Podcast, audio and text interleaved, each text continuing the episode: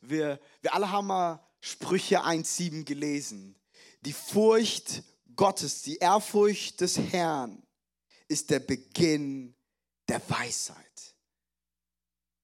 Und, und wenn das so unser Verständnis ist, okay, Furcht Gottes und Weisheit, und wir werden das heute ein bisschen entschlüssen, was bedeutet Furcht Gottes? Was hat das mit Weisheit und Zucht zu tun? Was ist überhaupt Zucht? Existiert dieses Wort in unserer Generation?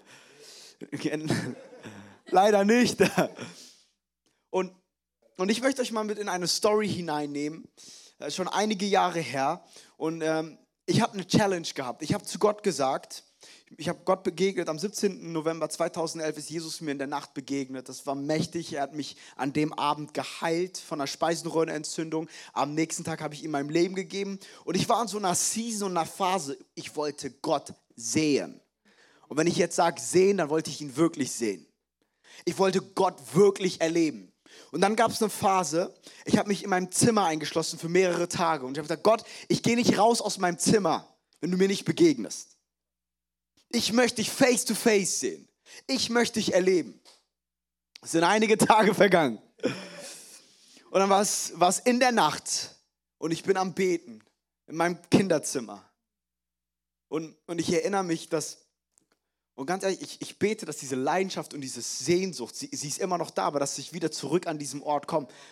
Ich habe in der Nacht nach Gott gerufen, also Gott, ich will dich sehen. Ich habe ich hab dich erlebt, wie du Wunder tust. Und, aber ich möchte dich sehen, weil in der Zeit habe ich oft Worte bekommen und mir hat man gesagt, Henok, du wirst irgendwann mal durch die Welt reisen, das Evangelium predigen. Gott wird dich gebrauchen als, als eine Stimme in deiner Generation. Und Menschen werden die Botschaft Gottes hören durch dich. Und der Name von Jesus wird verherrlicht. Und ich habe mir gesagt, Gott, ich will kein Pastor werden. Ich will Fußballer sein. Aber jetzt darf ich dem Teufel in den Hintertreten, ist auch gut. Aber ich, ganz ehrlich, wenn, wirklich, wenn ich ehrlich, das, was ich heute tue, das wollte ich nie. Deswegen meine Tochter, sie wird Model. Nein, Spaß. ja, ja, Influencer, ja, ganz gefährlich. Leben ganz interessanten Zeiten. Meine Tochter fängt gerade an, so anzubeten, sagt Amen, Amen. Und ich so, oh, ich sehe das schon. Sie legt, sie legt anderen Kindern schon die Hände auf. Das ist richtig besonders. Aber Gott wird sie führen. Aber das war nie mein Herzschlag. So für mich war das so, ich bin gern Teil einer Kirche, aber Gott, ich, ich möchte nicht dorthin. Und deswegen habe ich zu Gott gesagt, okay, ich muss dich face to face erleben und ich brauche die Gewissheit, dass es genau das Richtige ist. Und ich bete und dann ist es irgendwann um 3 Uhr morgens. Und ich bin so dankbar, dass wir keine Kamera haben. Das ist eine Story, die erzähle ich jetzt nicht irgendwo online, weil das einige auch abschreckt. Aber ich glaube, ihr seid ready dafür. Seid ihr bereit dafür? Ich bete und während ich bete, spüre ich, dass jemand vor meiner Tür steht. Und zwar genau die Stimme, nein, Spaß. Perfekt. Und ich, ich spüre, dass jemand vor der Tür ist. Und wie so ein Ruck an der Tür ist. Und in dem Moment habe ich angefangen zu weinen und zu schreien. Und ich habe die Tür festgehalten. Und ich habe die Tür festgehalten und ich habe angefangen zu rufen, Gott, komm bitte nicht rein, ich bin nicht bereit. Ich hatte, ich kann euch das nicht in Worten erklären, doch irgendetwas war hinter dieser Tür. Und es war eine Kraft und ich habe in wirklich in Weinen und ich habe die Tür festgezogen und ich war nicht bereit. Und das Erste, was wir kommen, lass mich doch ein paar Dinge aufräumen. Die, diese Atmosphäre war so heilig.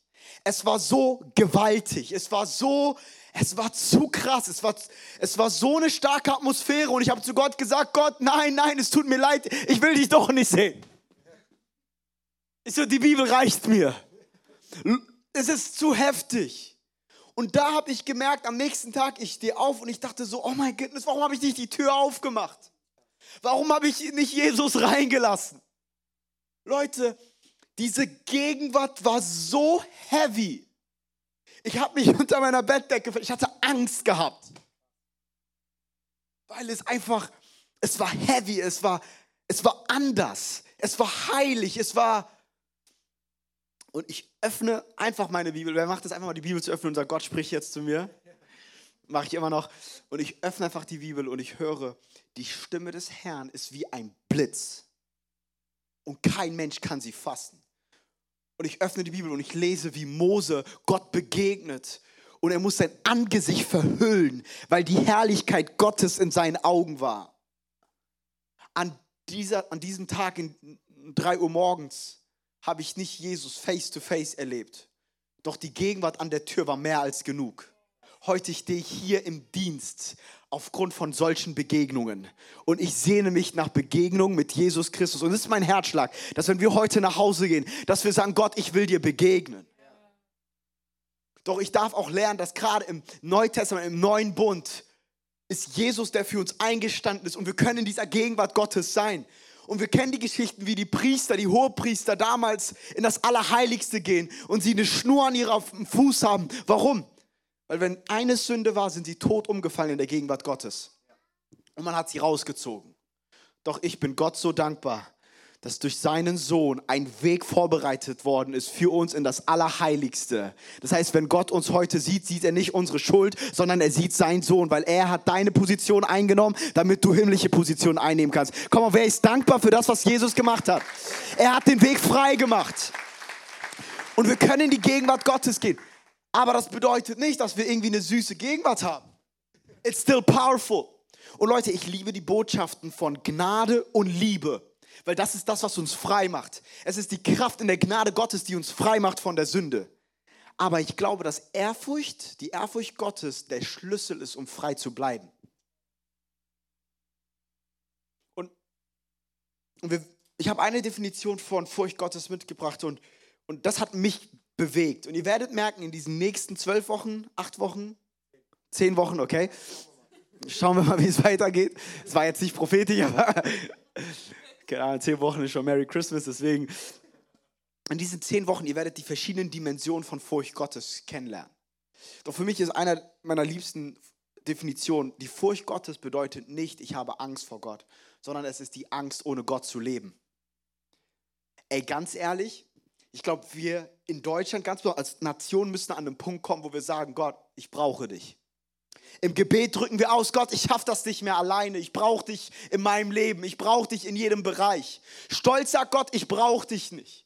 Und Furcht Gottes ist dieses, dieses Verständnis zu haben. Gott, ich habe Angst, ohne dich zu leben. Ich weiß nicht, wie es dir geht, aber ich weiß, ich kann nicht eine Minute ohne Gott leben. Es ist schon zu viel passiert.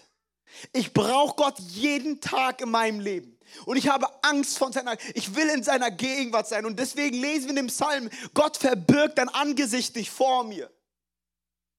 Kann es sein, als Jesus am Kreuz war und gebetet hat, Gott, Gott, warum hast du mich verlassen? Das aufgrund, weil er unsere Sünde trug. Für einen Moment Gottes Blick nicht auf seinen Sohn gerichtet war, aber sie trotzdem verbunden waren.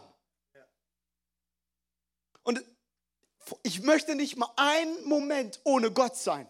Und das ist Ehrfurcht Gottes, ist dieses, ist dieses Respekt vor Gott zu haben.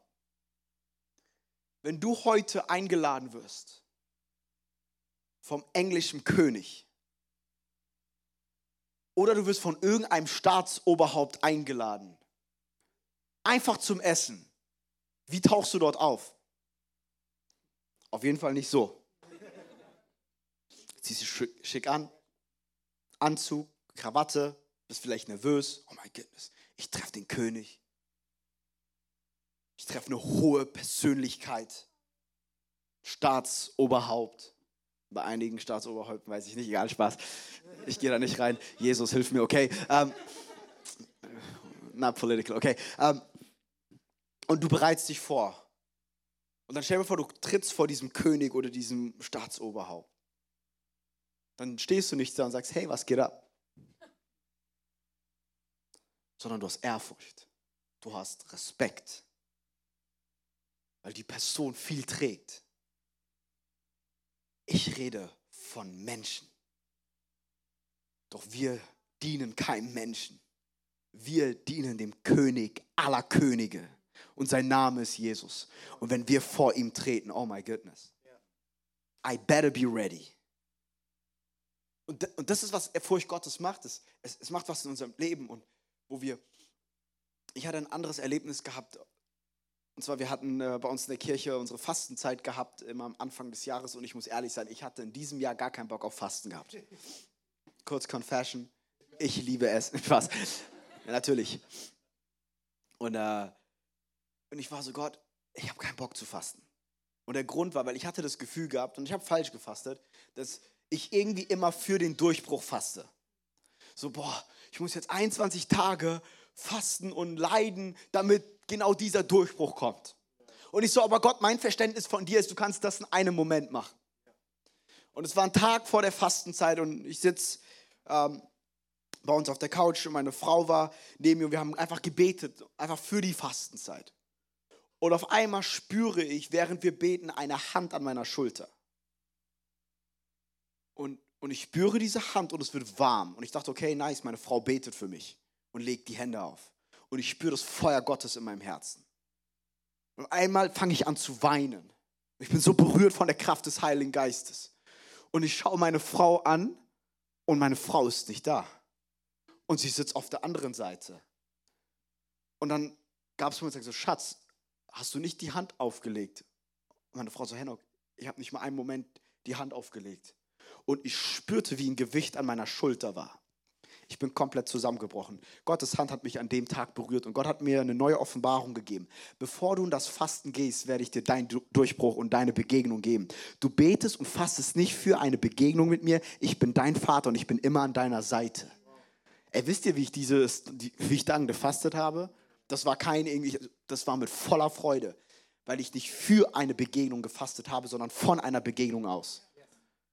Aber es war ehrfürchtig. Nachts war ich so, oh my goodness, kommt wieder diese Hand. Und Leute, und ich erzähle hier diese Stories. Warum? Weil wir glauben an einen Gott, der real ist. Wir waren jetzt letzte Woche bei der äh, Filmpremiere von Philipp Mickenbecker. Wer kennt die Story? Unglaublich berührend.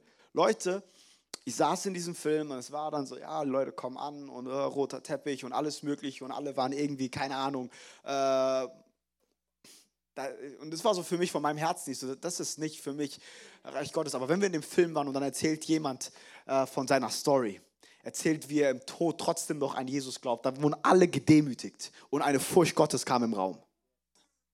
Warum? Weil jeder in diesem Film, wenn du den Film nicht geschaut hast, bitte schau dir an, du wirst mit dem Tod konfrontiert und siehst eine offene Wunde.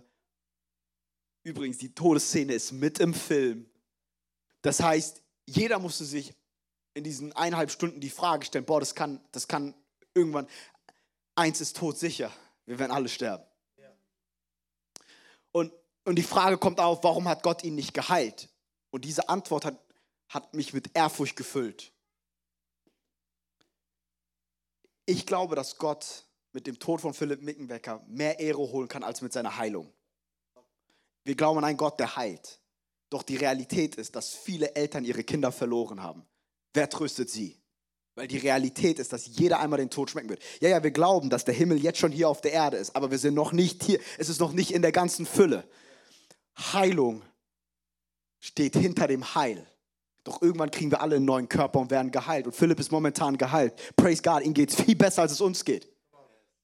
Das Krasse in diesem Film ist, sorry, ich will keinen Spoiler geben, aber es gibt eine Szene, nur diese eine Szene, wo Philipp nach Heilung betet, es passiert nichts. Und dann hat er gesagt, okay Gott, aber zeig mir, dass du doch mit mir bist. Weil das, und das ist das größere Wunder, dass Gott mit uns ist, in unserem Leid, in unserer Trauer, in unserem Schmerz. Vielleicht bist du heute hier. Und dann hat er gesagt, Gott, ich möchte Polarlichter sehen. Und hat es gebetet und waren in Island. Und eigentlich macht es gar keinen Sinn, dass da Polarlichter in diesem Zeitpunkt kommen. Und dann ist es passiert. Und alle waren voll bewegt und berührt. Und dann war für Philipp das Zeichen, ich gehe weiter mit Gott. Er ist mit mir. Wir fahren in der Nacht von Montag auf Dienstag wieder zurück nach Stuttgart von Berlin. Und wir haben über Deutschland Polarlichter. Als ob Gott sagen würde, ich habe Philipps Gebet erhört. Was glaubt ihr, was für ein Trost es für Menschen waren, die immer noch Fragen hatten, ist Gott wirklich real? Und Gott tut Zeichen und Wunder und er tut diese Dinge. Und diese Dinge zeigen auf ihn, aber es macht ehrfürchtig.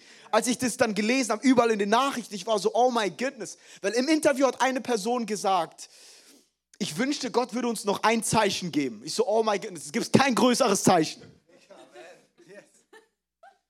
Dass, Natur, dass irgendwas passiert in der himmlischen Atmosphäre und das erfüllt einen mit Ehrfurcht und Respekt und auch, und deswegen ist es nicht die Angst vor Gott, es ist, und wir werden in der Bibel lesen, wenn Ehrfurcht kommt, manchmal ist Ehrfurcht übersetzt mit Worship, mit Demut.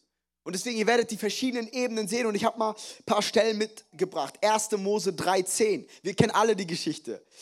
Und der antwortete, ich hörte eine Stimme im Garten und fürchtete mich, denn ich bin nackt und darum habe ich mich verborgen, nachdem Adam und Eva gesündigt haben und sie Scham gespürt haben. Und dann hörten sie eine Stimme. Und was war die erste Reaktion?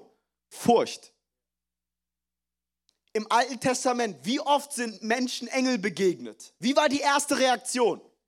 War das so, hey, Merry Christmas? Was war die Reaktion? Angst. It's too powerful. It's, ganz ehrlich, wenn ein Engel heute vor dir auftretet, dann werde ich nicht sagen, hey, what's up? Was geht, mein Engel? Ich würde rennen. 2. Mose 3,6 und er sprach, ich bin der Gott deines Vaters, der Gott Abrahams, der Gott Isaaks und der Gott Jakobs. Da verbarg Mose sein Angesicht, denn er fürchtete sich, Gott anzuschauen. Lukas 9,34. Während er aber dies redete, kam eine Wolke und überschattete sie. Und sie fürchteten sich, als sie in diese Wolke hineinkamen. Petrus, Jakobus und Johannes the cloud of witness, als diese Wolke kam. Sie, und ich habe extra eine Bibelstelle aus dem Neuen Testament genommen. Schau in der Apostelgeschichte, werden wir später in der Story lesen. Das heißt, oft ist die Reaktion, wenn Gott Menschen begegnet, ist Furcht. Aber es ist Ehrfurcht. Und die Bibel sagt, diese Ehrfurcht ist der Beginn von Weisheit. Wow, ganz ehrlich, ich weiß nicht, wie es dir geht. Ich brauche Weisheit in meinem Leben.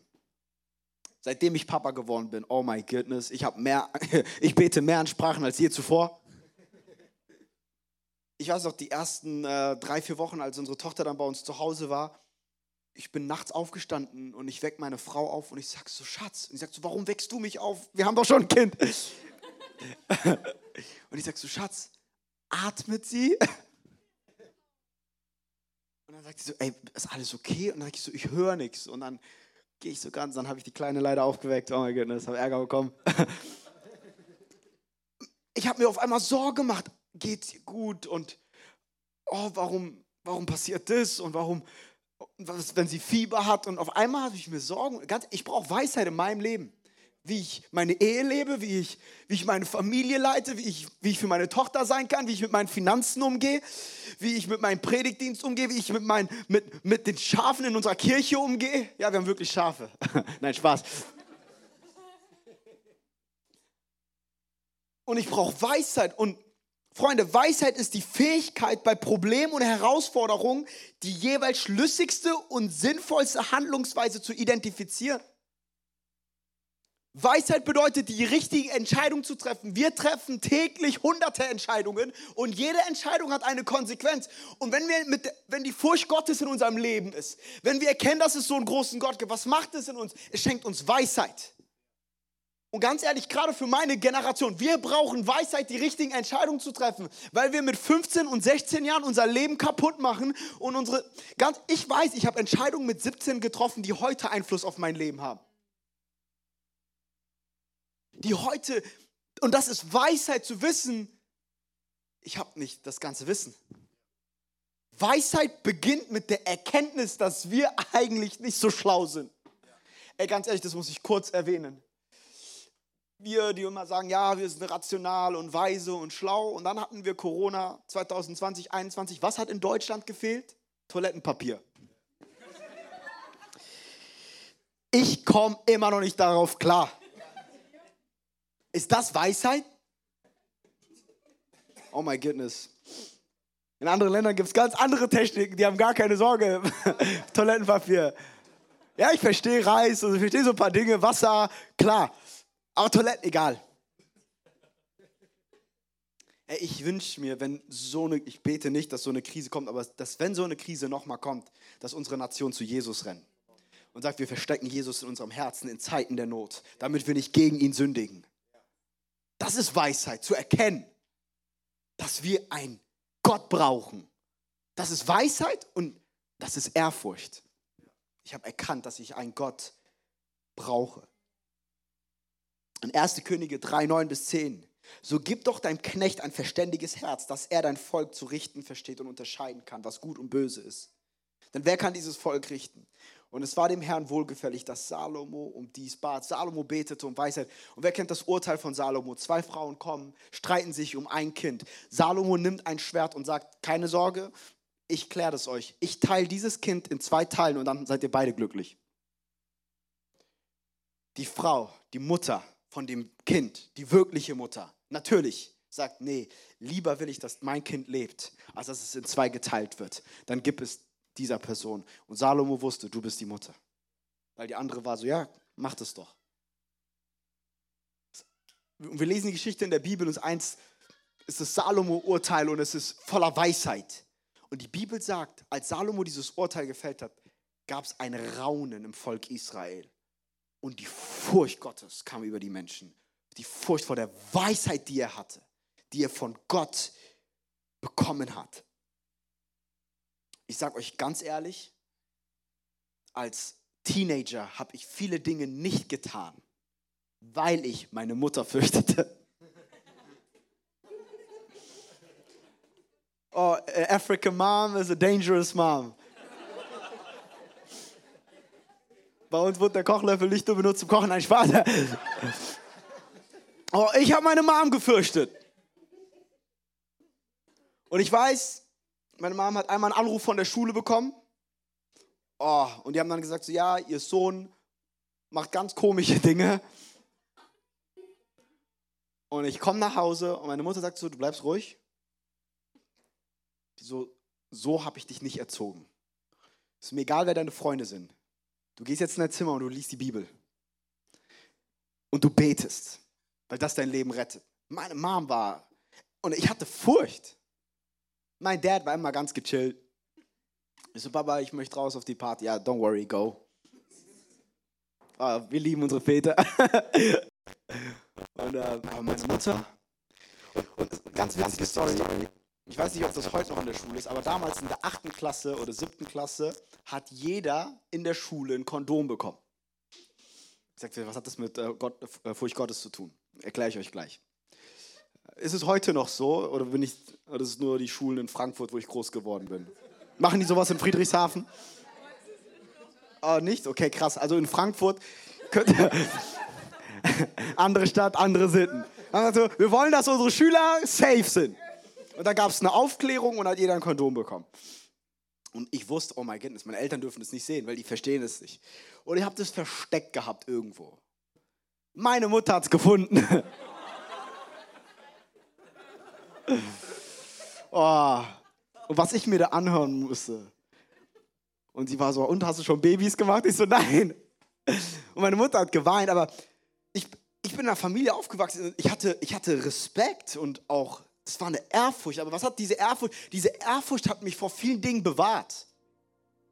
Weil ich in gewissen Sphären drin war und ähm, mit Menschen in Kontakt war. Und es war richtig, das war krass.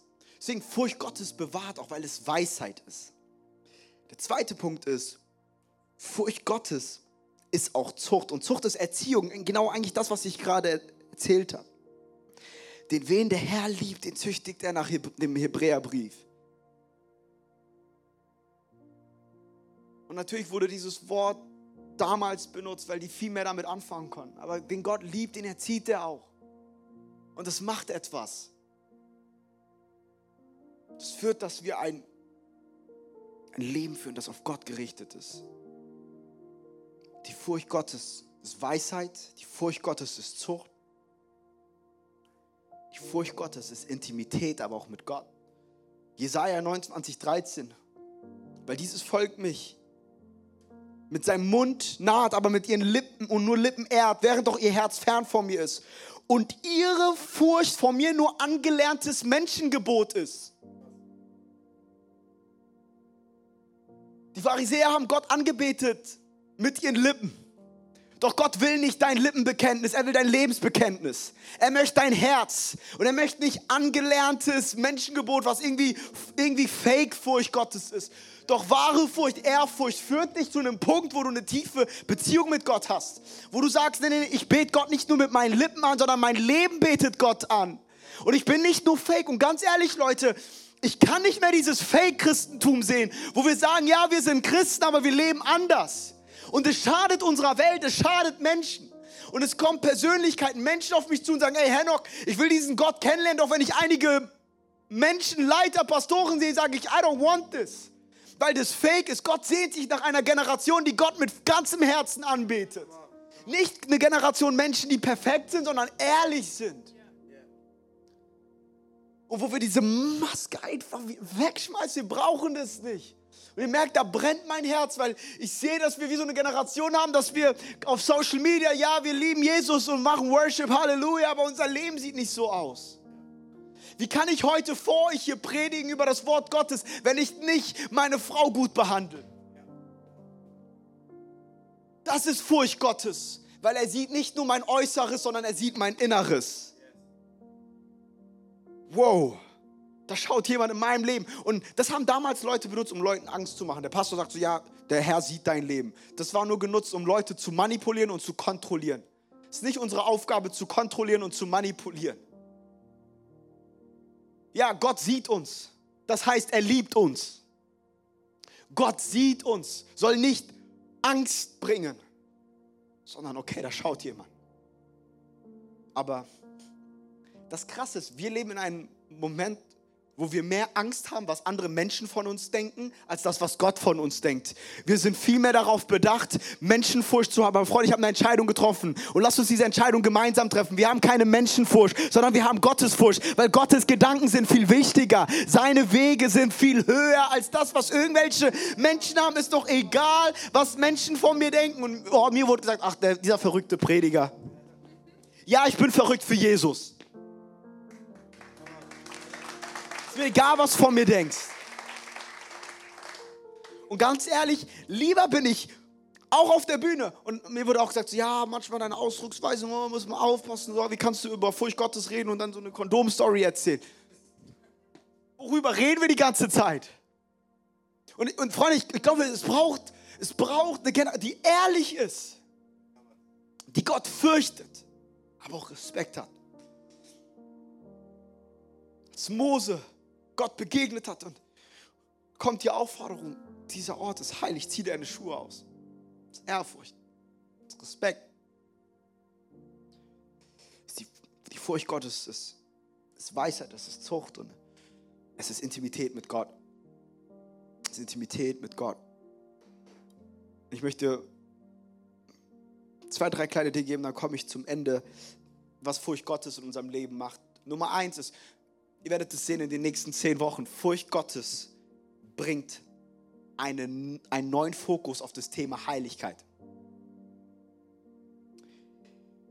Furcht Gottes führt zur Heiligung. 2. Korinther 7,1. Weil wir nun solche Verheißungen haben, ihr Lieben, so lasst uns von aller Befleckung des Fleisches und des Geistes uns reinigen und die Heiligung vollenden in der Furcht Gottes. Die Heiligung was ein Prozess ist, kommt erst in ihrer Vollendung in der Furcht Gottes. Mir geht es nicht darum, dass ich heilig vor Menschen, das ist mir egal. Leute sollen denken, der Henoch ist der Unheiligste, aber ich will heilig vor meinem Vater stehen.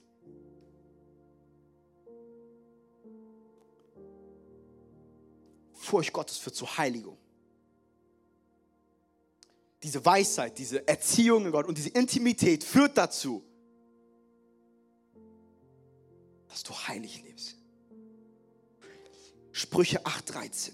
Die Furcht des Herrn hasst, uh, ein hartes Wort, ist gegen das hofartige Hochmut, bösen Wandel, verkehrte Rede. Die Furcht des Herrn hasst das Stolze, das sich, was sich gegen Gott wendet. Furcht Gottes führt dazu, dass wir nicht nur heilig leben, sondern dass wir Sünde hassen. Oh, das wollen wir nicht gerne hören. Und ganz ehrlich, die Wahrheit ist, dass in Sünde eine Vergnügung ist, aber nur für einen Moment. Und im Römerbrief steht geschrieben, dass das Ergebnis, das Resultat der Sünde ist der Tod. Und hier lesen wir die Furcht Gottes, die Furcht Gottes, nicht wir, hasst das, weil es sich gegen Gott auflehnt. Ich habe mal mit einem Jugendlichen geredet und habe gesagt, sagt so, ey, wie kann ich diese Sünde in meinem Leben überwinden? Ich so, hör auf mit dieser Sünde zu tanzen und zu flirten. Fang an, sie zu hassen. Und ganz ehrlich, ich erwarte nicht, dass an einem Sonntag in der Kirche alle irgendwie, ganz ehrlich, da bin ich auch nicht, ich bin nicht bei 100 Prozent, ich bin immer noch auf einer Reise mit Jesus. Doch es ist ein Unterschied, wenn man Sünde legitimiert, ist doch egal, soll doch, jeder soll sein, wie er möchte. Oder, das ist, was die Furcht Gottes sagt, auch wenn ich noch nicht frei bin, erkenne ich, dass diese Sünde nicht richtig ist. Jemand hat mich mal angerufen und sagt, ey Herr ich bin richtig happy. Sage ich so, warum? Er sagt so, du weißt, ich habe einige Sünden in meinem Leben. Und ich sage so, ja, aber ich habe eine Erkenntnis. Diese Sünde ist schlimm und ich will sie nicht in meinem Leben. Aber also ich sehe momentan ein, eine neue Bewegung in, unserem, in unseren christlichen Kreisen, wo die Sünde legitimiert wird. Er sagt so, jetzt habe ich den Unterschied gesehen. Also wir alle sind gleich, wir alle sind Sünder. Die einen feiern das, doch die Furcht Gottes hasst es. Das ist Furcht Gottes. Furcht Gottes bedeutet nicht, ich muss heute perfekt sein. Aber ich bin auf dem Weg zu Gott, der perfekt ist. Furcht Gottes führt zur Heiligung, führt dazu, dass wir Sünde hassen. Und der letzte Punkt ist in Apostelgeschichte 19, 17 bis 20. Und ich mache das immer in meinen Predigten. Und immer, wenn ich diesen Satz sage, bei mir, bei uns in der Kirche, die Jugend, die strahlen dann immer wo ich sage, jetzt könnt ihr von eurem Schlaf aufstehen. Weil alles war nur Vorbereitung für diesen einen letzten Punkt. Ich muss ehrlich sein, die meisten Predigten sind eigentlich nur fünf Minuten. Und alles andere versuchen wir mit viel Wort Gottes zu schmücken, weil das wahr und richtig ist und es segnet schon so.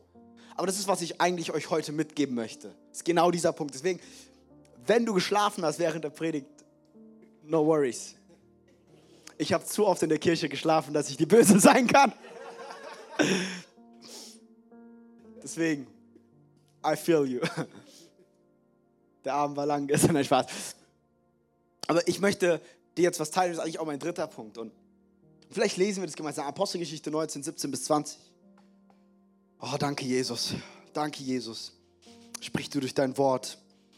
Das aber wurde allen bekannt, die in Ephesus wohnten, sowohl den Juden auch als den Griechen. Und die Furcht Gottes fiel auf sie alle. Und der Name des Herrn wurde hochgepriesen. Und viele von denen gläubig geworden waren, kamen und bekannten und erzählten ihre Taten. Und das Evangelium verbreitete sich in Ephesus durch die Urgemeinde, die im Kraft war mit vollem Heiligen Geist. Und was passierte, während das Evangelium gepredigt worden ist? Viel, nicht nur die Kraft des Heiligen Geistes, sondern die Furcht Gottes fiel in Ephesus, in einer ganzen Stadt, in einer ganzen Region. Ich möchte prophetisch reden, dass wenn wir Gott mit ganzem Herzen anbeten, wird die Furcht Gottes in unserer Region fallen. Dann werden Menschen in Friedrichshafen erkennen, wait a minute, there is a God. Da gibt es einen Gott. Und es wird Zeit, dass die Kirche nicht nur Einfluss in der Kirche hat, sondern auch hier in der Region. Dass Leute von alleine überführt werden ich liebe es manchmal in der Stadt, wenn einfach Menschen, wenn Menschen auf mich zukommen und sagen, oh, ich habe damals diese eine Predigt gehört, ich möchte meine Sünden bekennen. Und ich denke mir so, oh my goodness, ich bin nicht irgendein Priester, wo du deine Sünden bekennst, aber das ist die Furcht Gottes. Es führt so etwas in Städten, in Regionen. Und, wenn die, Furcht, und die Furcht Gottes fiel in Ephesus und etwas passierte. Menschen waren auf einmal offen fürs Evangelium, weil sie erkannt haben, oh, there is a power gestern auf der Hochzeit, so viele Menschen, die Jesus nicht kannten. Die Furcht Gottes war da. Ein Zeugnis, das ist gestern passiert, das hat mich unglaublich berührt.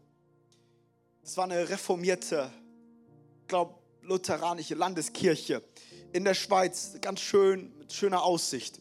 Und, und da gab es halt einen Mann und eine Frau, die haben die Kirche halt geöffnet und haben sich mir vorgestellt und haben gesagt so, oh, sind Sie der Pastor, der Pfarrer? Und ich so, ja. Und dann ich so, wow, das habe ich noch nie gesehen. Nach über 20 Jahren. Da sage ich so, ah, das freut mich. Ähm, ich so, ich kriege oft die Reaktion. Also, Sie haben Theologie studiert. Ich so, ja. Sehr interessant. Ähm, dann habe ich gesagt so, was machen Sie? Sagt sie, ja, ja, wir sind so mehr so die Facilities und Hausmeister dieser Kirche schon seit über 20 Jahren. Und ich so, ey, danke, dass ihr im Haus Gottes dient. Dass ihr die Türen aufmacht und zuschließt, dass Menschen eine Begegnung haben. Und sagt so, ja, aber eigentlich arbeiten wir in der Kirche, aber ich verstehe, sie glauben dran, aber wir nicht. Und, und habe mit denen connected und habe angefangen zu predigen und in, in, innerhalb von drei Minuten hat diese Frau angefangen zu weinen, weil die Gegenwart Gottes sie gehittet hat, weil die Furcht Gottes kam. Und mir hat dann gestern der Bräutigam gesagt, Henrik, ich glaube, sie hat ihr Leben Jesus gestern gegeben. Sie ist auf sie zugekommen und sagt, so, ich habe noch nie sowas erlebt. Ich habe gespürt, wie Jesus Hand auf meinem Herz kam. Und sie sagt, nach über 20 Jahren, während ich in der Kirche die Tür öffne und zuschließe, ist mir Jesus Christus begegnet. It's the fear of God, was in einem Raum kommt. Und schaut mal, wenn die Furcht Gottes kommt, passiert eine Sache. Der Name von Jesus wurde hochgepriesen we don't have to push the name of Jesus.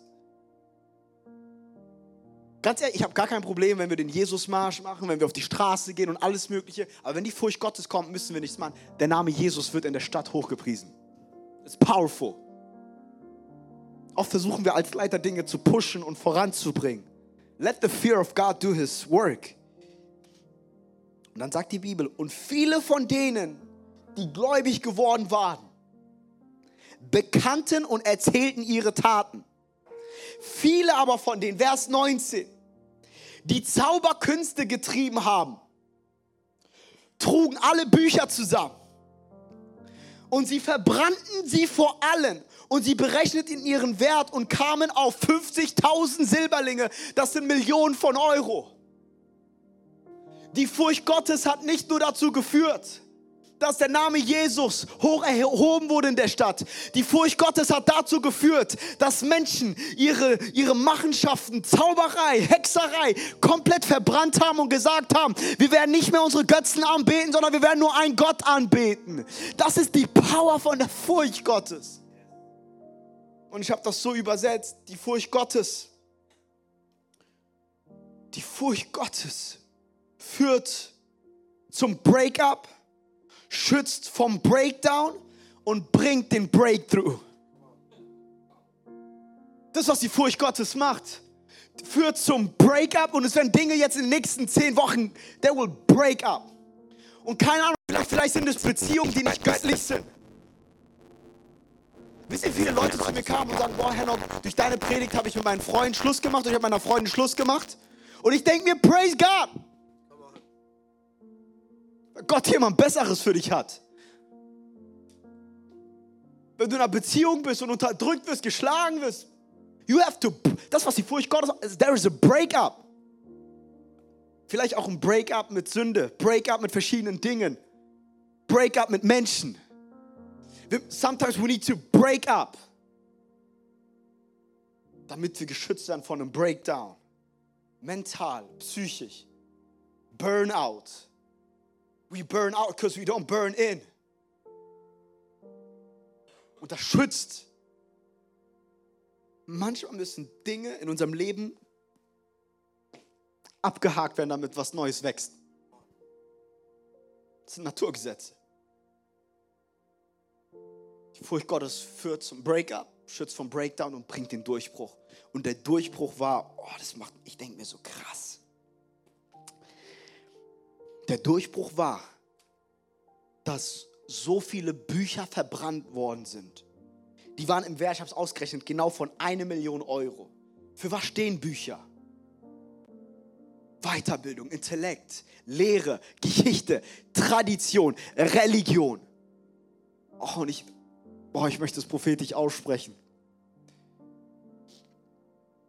Ich glaube, wir werden in den nächsten fünf Jahren in Deutschland eine massive Bücherverbrennung erleben. von falschen Lehren, falschen Göttern, von dämonischen Geistern, wo Menschen die Furcht Gottes erleben und sagen, wir werden nicht mehr Teil davon und wo Dinge verbrannt werden, weil die Furcht Gottes Menschen am Ende zur Liebe Gottes führen wird. Es wird Zeit, dass die falschen Lehren, dass die falschen Geister in unserem Land gebrochen werden und dass wir zu Jesus Christus kommen. Das ist, was die Furcht Gottes macht.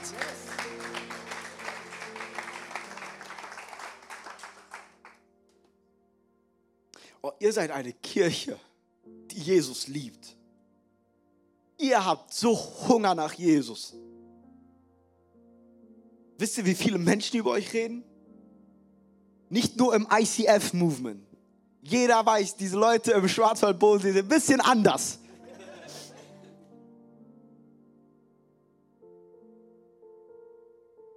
Und ich liebe das. Ey, ich bete, dass Bücher verbrannt werden. Ich bete, dass CDs verbrannt werden, die nicht den Namen Jesus verherrlichen. Und dass der Name Jesus erhoben wird in unserem Land. Wir haben nicht nur einen Auftrag hier in unserer Kirche, sondern wir haben einen Auftrag auf unserem Arbeitsplatz, da wo du am Montag bist, Jesus Christus hineinzubringen. Und ihr werdet erfahren in den nächsten Wochen, was bedeutet noch diese Furcht Gottes. Und es wird Dinge, es wird Dinge freisetzen in eurem Leben. Oh, seine Gegenwart ist schon hier. Lass uns mal alle gemeinsam aufstehen, da wo wir sind. Oh, danke, Jesus.